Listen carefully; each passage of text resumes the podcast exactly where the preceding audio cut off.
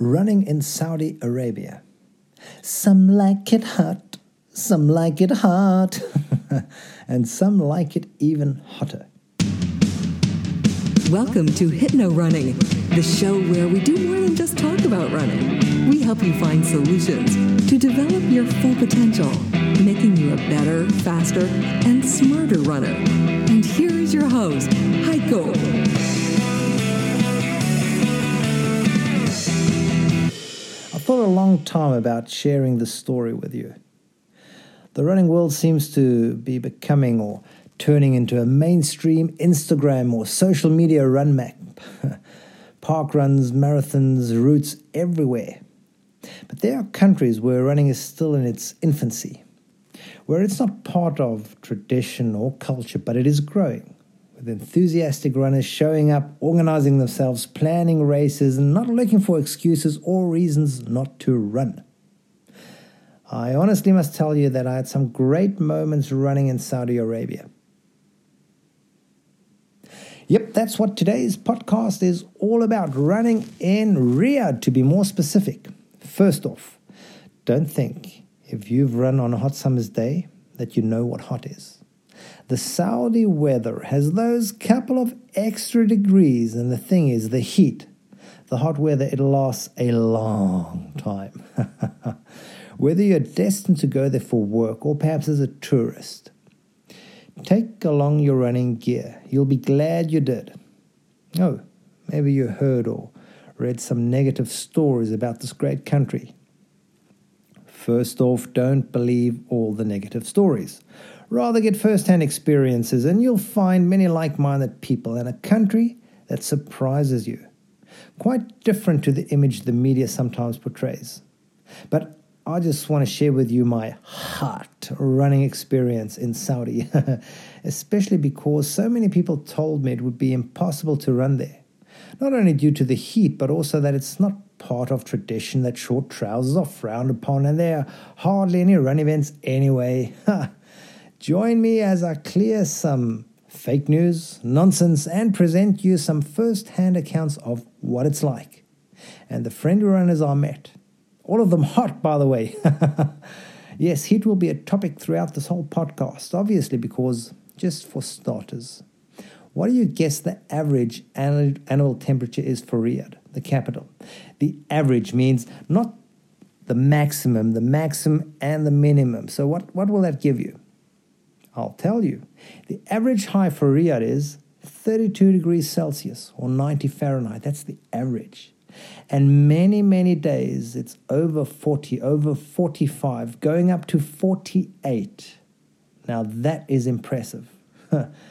like I I grew up in South Africa and there are some hot places there. Be it Upington, where, well, it is said that the people there they all go to heaven when they die because they've been living in hell. or Oudtshoorn, where I spent my national service time. Hot places.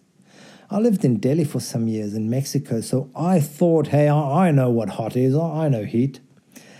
That's why before I went to Saudi, I didn't think for a second that I wouldn't be able to run there. So my mind was in the right place. But still, the heat is a different one. In Upington, on a hot summer's day, it can be 34 degrees Celsius or 94 Fahrenheit. And that is maybe a couple of days in December or January. Riyadh, it boasts five months of temperatures over 100 Fahrenheit, over 45 degrees on a regular basis. So your iPhone app is going to show you some amazing numbers. and let me be honest, it makes a huge difference. Perhaps now, as you're listening to it and you're thinking, I don't know, it doesn't sound so much more. I mean, 41 or 45. There's one benefit though the heat is very dry. So, for me at least, it is much more pleasant than running in the tropics. I don't like the tropics. Humidity, not my thing. it makes me think back to the time when I was living in India and I was feeling awful one day. I remember this clearly. I had a little sidetrack here, but I was feeling really horrible. And I finally looked up a doctor, and he didn't take five minutes, and he said, Yep, you got malaria. and that day, I thought I was going to die. I was in huge pain. And the next day, The pain was so bad, I wish I was going to die. but anyway, back to Saudi and running in the heat. As luck would have it, I arrived in Riyadh in February. It was a cool 23 degrees, 74 degrees Fahrenheit. Really nice. Means, well, my hotel was right in the center of Riyadh. It's a modern city with some real impressive skyline and the typical hustle and bustle of a, of a major capital. To those of you who listen to this podcast often, thank you very much to the loyal listeners. You know I'm very impressed with my Suunto.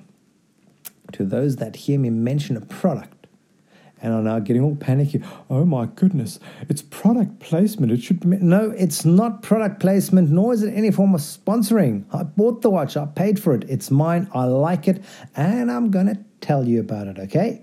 So, back to the Suunto running watch. It has this great function whereby you can view popular routes in any given city. I'm sure other watches they also have a function like that. So I click on my heat maps, I entered Riyadh, and hmm, I'm a bit surprised. Usually, if you click on a city like, well, London or Frankfurt or Paris, you're going to find so many heat maps, and you can just select the route that you like and the distance that's convenient, and you can download it onto your watch and you can run there. But here in Riyadh, huh, there was not a lot to choose from. About 10 routes, and they were very short, less than two kilometers, and always around a city neighborhood or a loop. But before we start this little run adventure, let me just dive into the dangers of hot weather running dehydration, heat cramps, heat exhaustion, and heat stroke. You need to drink adequate fluids during the day. What does adequate fluid means? More than you've ever drunk before in your whole life. Not just a glass of water before you head out. and a heat cramp is something you're going to feel immediately. It is a pain unique like any other. Should you then continue to run, the next stage would be, but you're not going to. You, if you ever have a heat cramp, you're going to stop if you're a really sensible person. But if you're not, you will end up getting a heat stroke that is dizziness, heavy sweating. And if you don't get out of the heat now after a heat cramp and a heat stroke, you will end up with, well, disorientation and you'll lead up to fainting. That's it. they can just scoop you up from the pavement. What I'm saying is that if you haven't drunk enough during the hot day, don't go out and run. That's how serious it is. Use common sense. If you're running and you get a cramp, limp back to your hotel. Just get out of the sun. Don't be a hero. We don't need another hero. We don't need another hero. It will get worse. If you prepare correctly, wearing one of those snazzy function t shirts, and you should use sunscreen. Except you British runners. You don't need to. You like to get sunburned. You need that bright red look. oh, and another tip make sure you take along thin socks because in the heat, your feet are prone to, to swell up even more than usual. And if you have thin socks, uh, you're not going to get blisters. Well, you shouldn't be getting blisters then. Okay, back to my first run in Riyadh. So I made sure I remember some of the landmarks as I didn't want to make news headlines. A lost runner, foreigner found after 14 days in the city. so there was no route outside my hotel, and the closest one I saw was the King Fahd Medical Hospital. It must be one of the biggest hospital complexes I've ever seen, and the, the building is surrounded by a wall eh, which is shaped in a triangle. I thought, hey, a triangle route, that looks pretty good. Just around the hospital, ha, off I went. Now, the friendly Filipino receptionist, he already complimented me on my running gear. Wow, and I already felt like a champ. This is it. The bellboy, when I went through the door, he looked at me in amazement. Oh, good luck, sir. I thought, this is it. Finally, I'm getting some respect. my first impression was that, ooh, this payment pavement, it offers some extra training. Let me explain. The pavement, it is higher than in most countries I've visited. And if I was running on the street and I wanted to get up on the pavement, it took a, a good jump, not an effort, but a, you know, just a bit higher jump than usual, not just a little skip. I reached the street where the hospital was located, and hey, I could pick up my pace. I remember it clearly. This is it. All I have to do now run and keep the wall of the hospital to my left. I don't need to navigate, I don't need to look at my watch, nothing. And I was enjoying this. I was watching the morning traffic go by, and you know, so many different makes of cars, the minarets of the mosque visible between the buildings. And suddenly I realized hang on, I've been here before. How can this be? what happened? Well, simple. The King Fahd Medical Center, it's really huge, impressive. But the route around it, it's still just 3.3 kilometers long, means even if you walk, it won't take you half an hour to complete. So I ended up running around the hospital three times and then headed back to my hotel. The bellboy, he gave me a very good, sir. the Filipino receptionist, he gave me a thumbs up as I passed, dripping with sweat, really horrible through the lobby. and then the elevator, I'm not going to.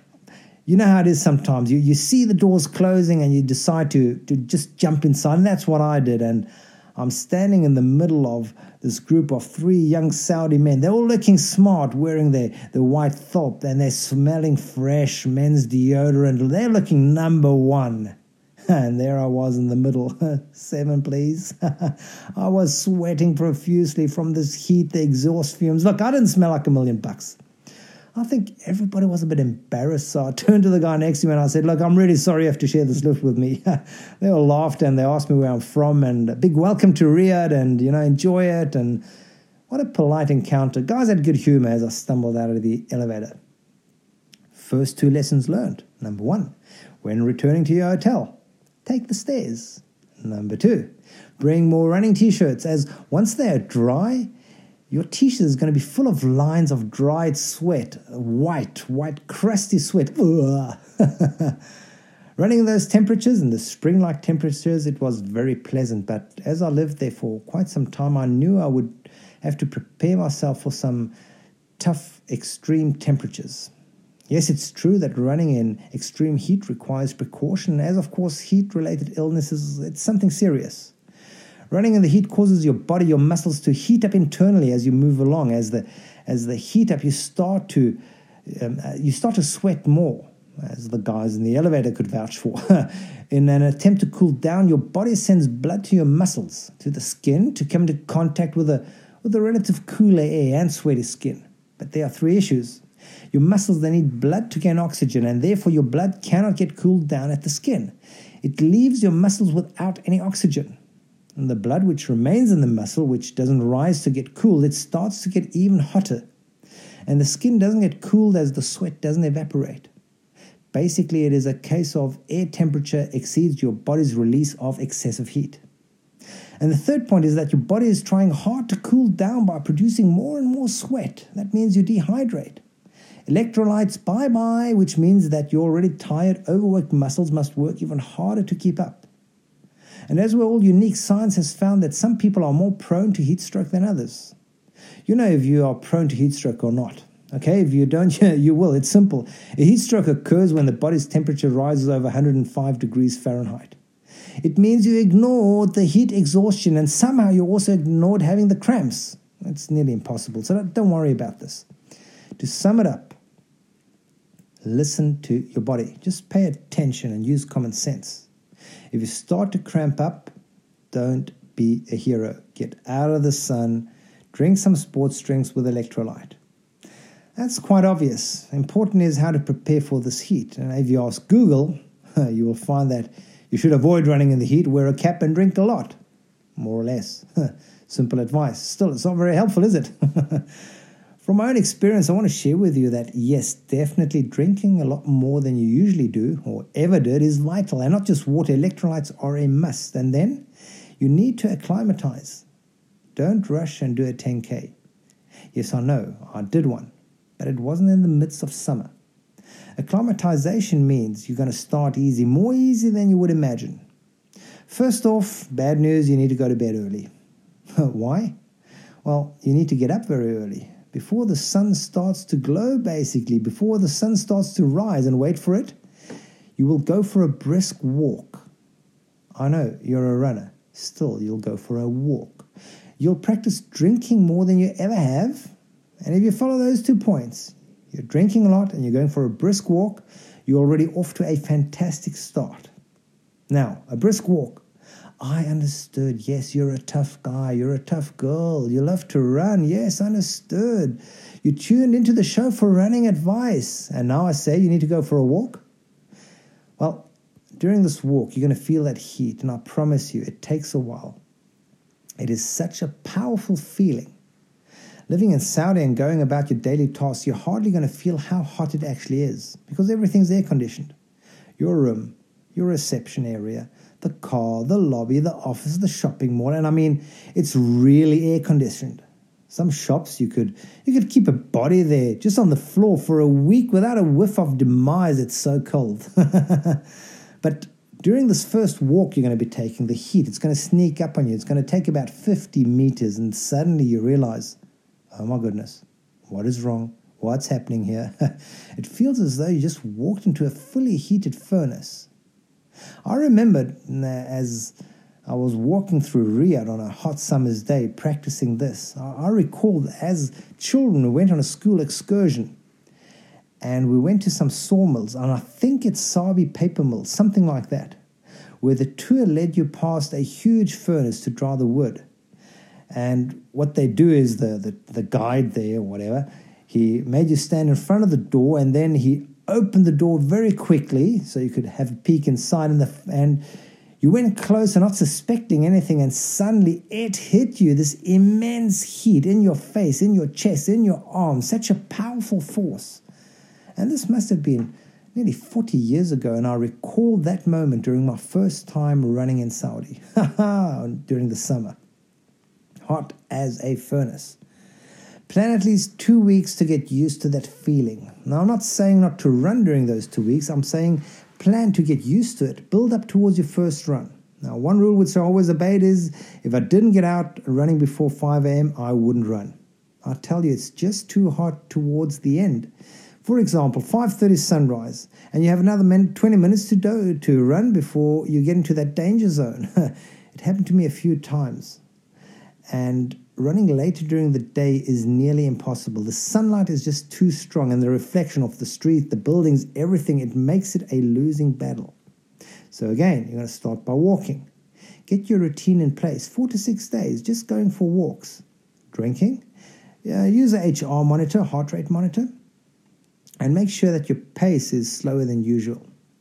If you overdo it in the beginning because you want to be a hero, you will suffer a setback. Only when, only if you are used to that furnace feeling, you start to run short distances. Do a 3K, not a full speed 3K, a slow one, and work your way up towards your usual distance minus at least 25%.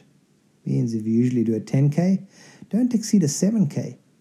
There will be no benefit, only higher risk.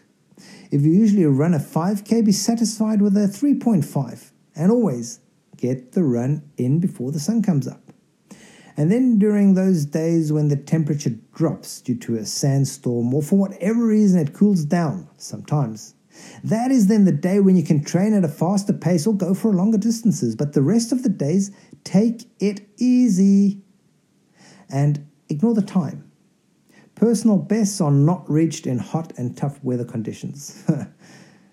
Changing your run times. Now, the city comes alive after the sun has gone down and restaurants are open till late means there are lots of people out and about. And once you start to run at night, what then happens is you will start to find other runners even at midnight. What a great alternative.